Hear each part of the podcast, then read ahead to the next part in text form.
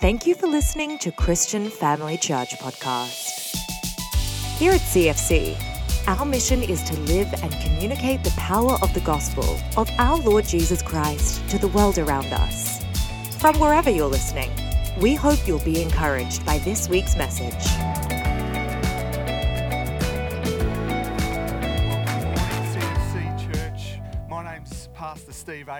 And I'm from Momentum Christian Centre, Momentum Christian Church in Bannockburn. And it's such an honour to be here with you today. Unfortunately, I can't be here in person with you, and we get to share this time together still as we come around the Word of God. And so I want to encourage you that, that God is moving even in this medium, even in this format, God is still moving. And so let me just encourage you with that.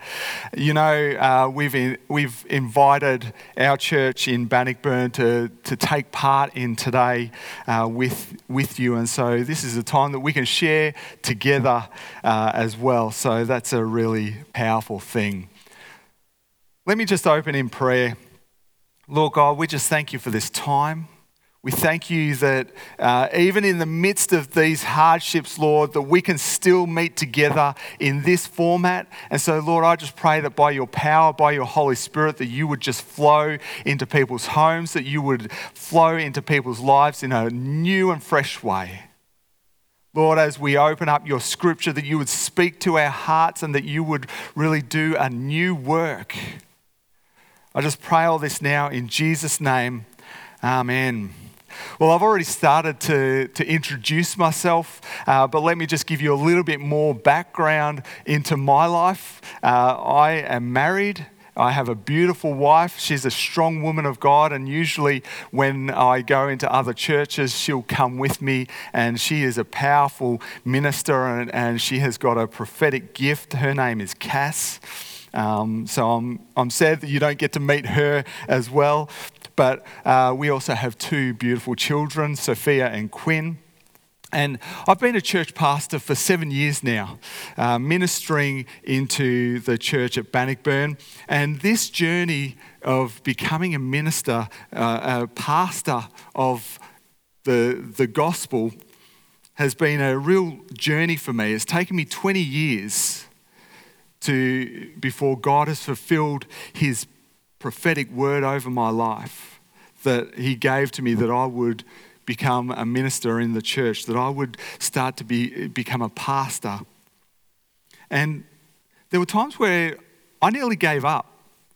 There were times where I just wanted to throw in the towel. I'll talk a little bit more about that later on, but there's been so many ups and downs within this journey. And I believe that this is an encouragement for, for someone who, who might be watching today. That you've been given a word, that God has spoken to you, but there is a journey that you need to take. There is something that you need to be patient with.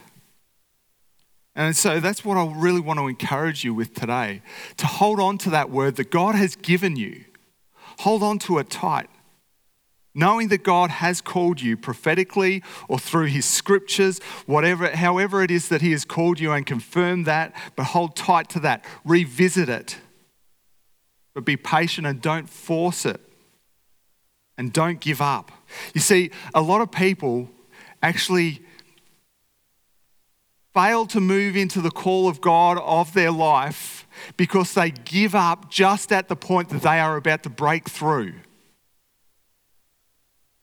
And quite often, what I've found is that that little bit, that little bit at the end there, is actually the most hardest part. It's the most difficult. It's when you're tired and you're feeling drained and you're like, I can't take any more. But as we push through that, that's when we move into God's purposes. That's when we move into His plans. And I believe that that's for someone here today, that as you persevere, as you push through, you're going to move into God's plans and His purposes and, and see something happen. This really flows into the message that I want to share with you today. I want to talk to you about God's plans and His purposes. I want to talk to you about His sovereignty and His salvation. Have you ever watched someone as they are working on a pottery wheel? I find it so peaceful to watch them. You know, there's just something mesmerizing about watching someone work with clay on a pottery wheel. You know, the potter has the power to shape, to change, to develop that clay. They can do whatever they want, whatever they need to that clay. They choose what the clay will become. They choose what to keep, what is necessary. They choose what the vessel will look like. And, and ultimately, what that vessel will be used for. And so, I want to um, look at this, this imagery, because this is in the scripture that we're looking at today. The potter is used as an illustration about our relationship with God and about how God relates to us as well. So, why don't you turn with me now to Jeremiah chapter 18? We're going to look at verses 1 to 6. And I love this passage. Jeremiah chapter 18, verses 1 to 6. This is what it writes, and I'm reading from the ESV. The word that came to Jeremiah from the Lord Arise and go down to the potter's house, and there I will let you hear my words. So I went down to the potter's house, and there he was working at, the, at his wheel. And the vessel he was making of clay was spoiled in the potter's hand. And he reworked it into another vessel, as it seemed good to the potter to do. Then the word of the Lord came to me O house of Israel, can I not do with you as this potter has done, declares the Lord? Behold, like the clay in the potter's hand, so are you in my hand, O house of Israel. Let's just pray. Lord God, just reveal to us something about you through these verses. Enlighten them to us now. In Jesus' name. Amen. I could have read on, but um, there's so much even within those few verses. But let me just give you some a contextual snapshot of some of these this book's themes. There are two strong themes that really flow throughout this book of Jeremiah. It's a prophetic book by nature, but there are some really important themes. The first theme that I want to look at is that God will judge his chosen people if they choose to reject his ways. And so that sounds a little bit daunting, doesn't it? But the second theme is as is more important. On the flip side of this, the other theme is that God is determined to restore all people to him. He wants to bring you in. He wants to bring me in, no matter what. So God is addressing through these scriptures, through these verses, spiritual needs of people. We have spiritual needs, and God is addressing them through the words of Jeremiah. So, the big question that is asked throughout the book of Jeremiah is Will God's people listen to him or will they reject him? And as we read through Jeremiah, here's a question that we need to resolve Will we follow God or will we choose to follow our own path? That's the question that we need to resolve. One way leads to hope, it leads to a future, it leads to something new, something fresh. The other way leads to destruction, leads to hopelessness. Jeremiah loved to use teaching aids, and we see this at the start of chapter 18. He, he used these teaching aids, these visualizations, to show what God was saying. And this is what we're looking at. God calls Jeremiah now to go down to the potter's house. And so Jeremiah goes down, and when he arrives, what does he see? The potter there working on the pottery wheel, making a vessel. While he's watching and observing this going on, something goes wrong. Something happens and the potter has to scrap it and start again. So, whether it was that it just collapsed or um, there was an imperfection in the clay, something went wrong. But what I love here is that the potter doesn't scrap it, he doesn't throw away the clay. He brings it all back together and he starts to work on it again. He brings it back to the center. And a new work is began. He's making it malleable. He's making it free of those imperfections that affected it at the start. And then God tells Jeremiah, He says to Jeremiah, I am the potter, and my people are the clay. This image of the relationship between the potter and the clay tells us so much.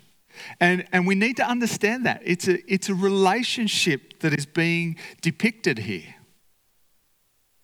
Today, in the time remaining, I just want to briefly point to two ways that God works with us. And these are principles that we can take from this passage. Two ways that God works with us in that He shapes us and that He remakes us. And these two ways that God works with us are bookended by uh, two attributes of God in that He is sovereign and He is always merciful. And, and these attributes of God end up being reflected in the way that He works with us. And, and so they really end up just flowing together, these four points that I have for you today. So let's start by looking at God is sovereign. This is a pretty um, straightforward statement, isn't it? We know that God is sovereign, but within this illustration, there is a distinction between the creator and the created. This is what we can really see that relationship between the creator and the created. You see, the Creator has authority in directing the purpose. And think about that in the context of this potter with the, with the clay, is that he is directing that clay to become a vessel.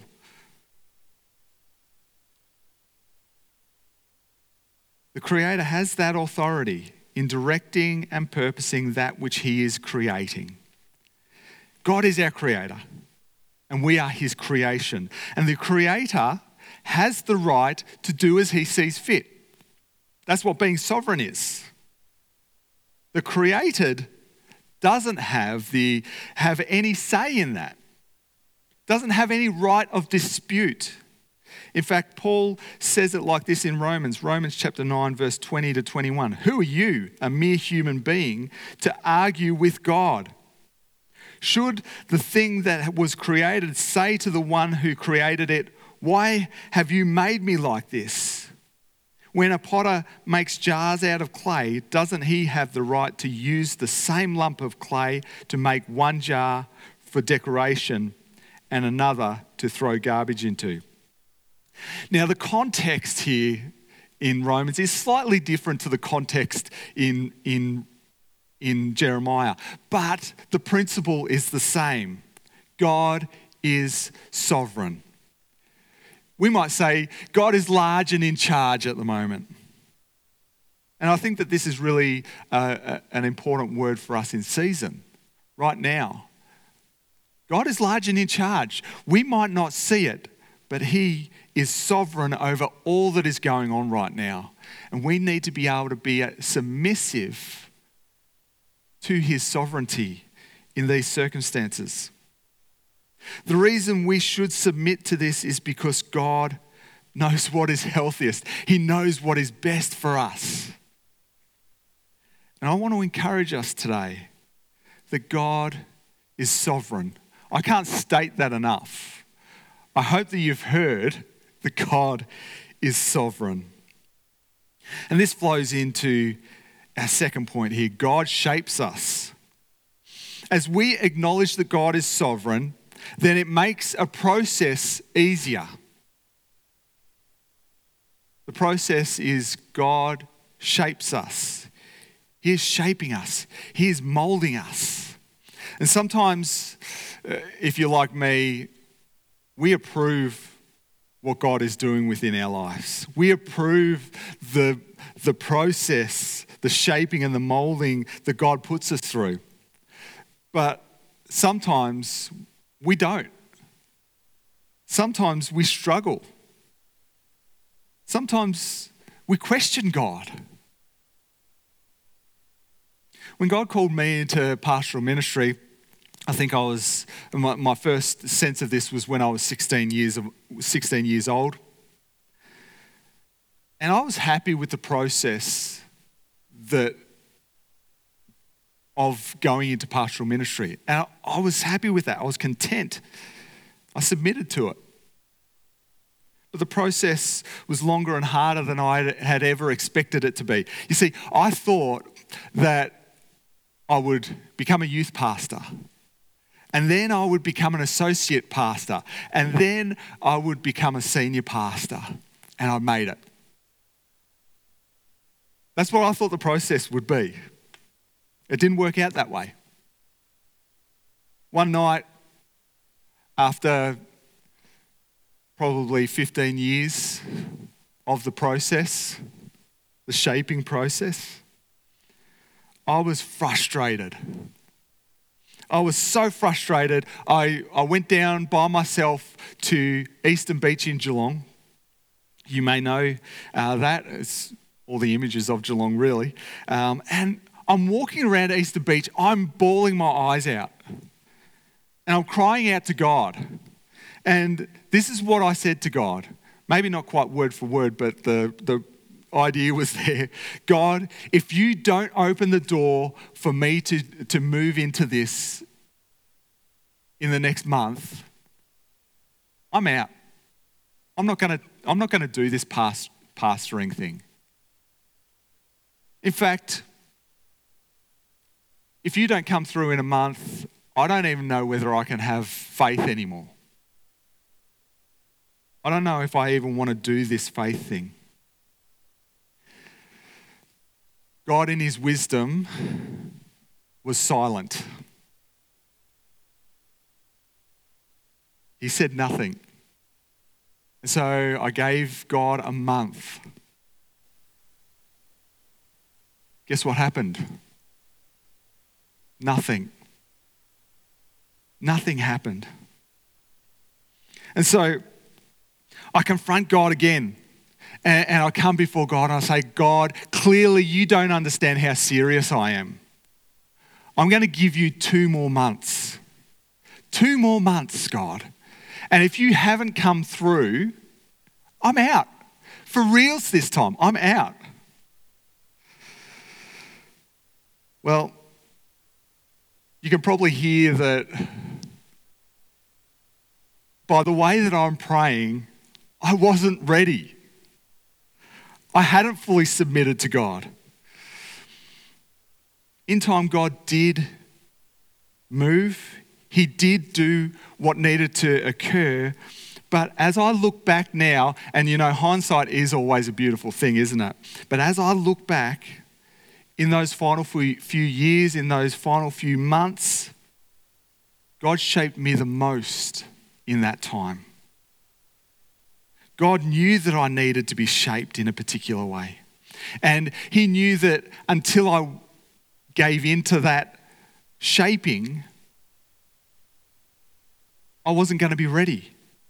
Until I undertook that process, I wasn't going to be able to fulfill what it was that God needed me to do. We are shaped by God so that we can become effective and useful in His house. And if you want a, a, scripture that sort of talks about that in, uh, 1 Timothy, I think it is, where uh, um, Paul writes about the, the vessels in the house, is talking about us becoming useful for God's purposes and His use. Shaping is about preparation, which leads to being used by God. Now, that's not to say that we're not used in the process, but to fulfill His call and His purpose, we need to submit to that preparation. And when we do submit, the outcome is that we are built in strength, with strength and resilience and purpose and ability to do what it is that God has called us to do. This leads on to, to our third point God remakes us. You see, as I said, as Jeremiah is watching the potter, everything goes wrong. So the process must start again. The process is brought back to the center. And this is what I want you to know is that you are never disqualified from being shaped, molded, and used by God. Have you ever known that you've blown it? I know I, am a real self analyzer of myself. And there are times where I know that I've blown it. I've possibly done it to the point where I cannot be redeemed. But whenever we get to this point, all we need is to repent and submit to God. And He removes the imperfections. He brings us back to the center. He starts to make us malleable. God is in the business of starting something new. And this is what I want you to hear in this is that God is in the business of starting something new in our life. Just like the potter, God never takes his hand off the clay. And so when we feel broken and spoiled, like things have collapsed around us, like we've mucked up to, to the point of being irredeemable, if we submit to God's sovereignty, something new can be born within us within our lives. And I believe that this is really something important for someone who's watching today. That you need to hear this. God is ready to birth something new in your life. As you repent and as you resubmit to Him, something new is going to be born in your life. And I believe that I'm, I'm speaking that out prophetically for you right now. Even though you might think that things are spoiled and unusable, God's saying, Come to me. I'm going to make something new with you and for you. The fourth thing and this is a beautiful attribute of God God is always merciful. You see, and this flows right throughout this prophetic book. God is always merciful. He's always prepared to, to try and restore all people to Him. Who is God always merciful to? God is always merciful to those who repent, those who, who are choosing to walk away from a self destructive life which is purely controlled by selfishness. And those people are choosing to submit to the one in God who knows exactly what is best for you. He knows exactly what is best for us, and it's in Him. If you haven't accepted Jesus as your Lord and Savior, you might be wondering how do I How do I move into that kind of life? How do I move from a life that's controlled by selfish desires into a life in free, of freedom in Christ? Well, you just need to pray a simple ABC prayer, and let me explain this. A stands for acknowledge. Acknowledge your sin. You might say something like, God, I'm sorry that I have wronged you. I'm sorry that I've rejected your love. Forgive me. B stands for believe in Jesus. You might say something like, I believe in you. Be my Savior. Redeem me back to a right relationship with you. And C is commit to follow Jesus. Lord, I will follow you. I will submit my life to the hand of the potter. I will submit to you, Lord. If you pray that prayer, the ABC prayer, I can guarantee you God is prepared to answer that. That is the prayer that God always answers because God is always merciful. Let me close with this.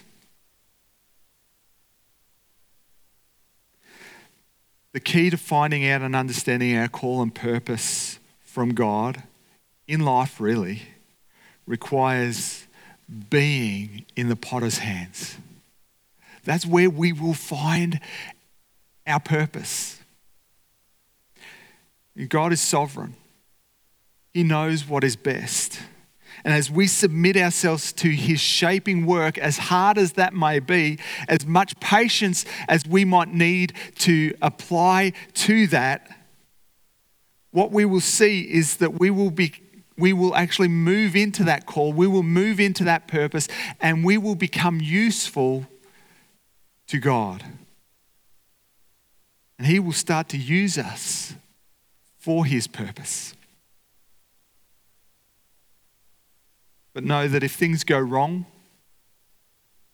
if we muck up, which, if you're like me, happens more often than what you would like to admit. Know and trust that God can and will birth something new within you. You are never irredeemable. You can never mess up enough to disqualify yourself. Hear that this morning. You can never disqualify yourself. When you repent and return to Christ, you can always be redeemed. There is always mercy for you when you come to God. why don't you just close your eyes? We're just going to close in prayer. If something that I've said has spoken to you, just really take pause right now and let God continue to speak. And I'm sure that um, if you wanted to be in touch with the leadership here, um, they would love to pray with you. let's just pray. Lord God, I just thank you so much that you are sovereign. You are God over all. That even in the midst of these circumstances that we are all going through right now, that you that you are still large and in charge. Lord God, I thank you that you shape us for your plans and purposes. May we be people that submit to you. Lord God, I thank you that you do continue a new work within us even when we make mistakes. Lord God, I thank you that you are always merciful. Lord, I just pray right now that this word would sink into all of our hearts. But Lord, for those that you are really working on uh, right now, I just pray that you will just empower them by your Spirit. For those that have given their heart to you for the first time, I pray that you would give them greater revelation of you right now. Lord, in our remaining time, may you just continue to minister to us. I pray all this now in Jesus' name. Amen.